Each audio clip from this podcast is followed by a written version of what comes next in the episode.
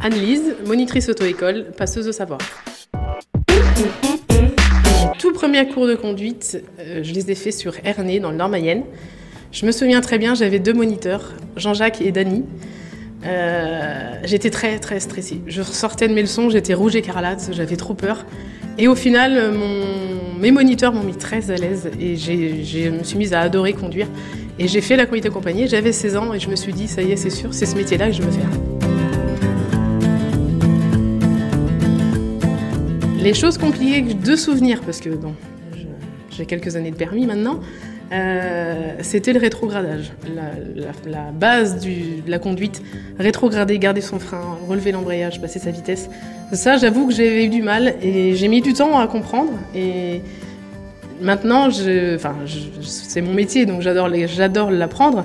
Et maintenant, j'ai- j'ai- je pense avoir une technique qui fonctionne quasiment chaque fois. Et ça fonctionne très bien. Passeur de savoir. La partie pédagogique, pour moi, c'est quasiment plus de la moitié de l'apprentissage. En gros, ce qu'il faut absolument, c'est que l'élève nous fasse confiance et que moi, j'apprenne à le découvrir aussi, ses, craintes, ses peurs, euh, ce qu'il aime pas, ce qu'il aime en conduite. Et pour moi, c'est vraiment la partie la plus, finalement, la plus importante. Parce que la mécanique, apprendre à passer ses vitesses, à rétrograder, ça reste relativement simple. Mais c'est appréhender ses peurs, pour moi, est là le plus important au. Les peurs les plus fréquentes, ça va être la vitesse. En fait, on demande à l'examen d'adapter l'allure maximum dès que possible. Et pour certains, rouler à 80, c'est, ça leur fait peur. Ils ont, pour eux, ils ont l'impression de ne pas savoir maîtriser leur véhicule.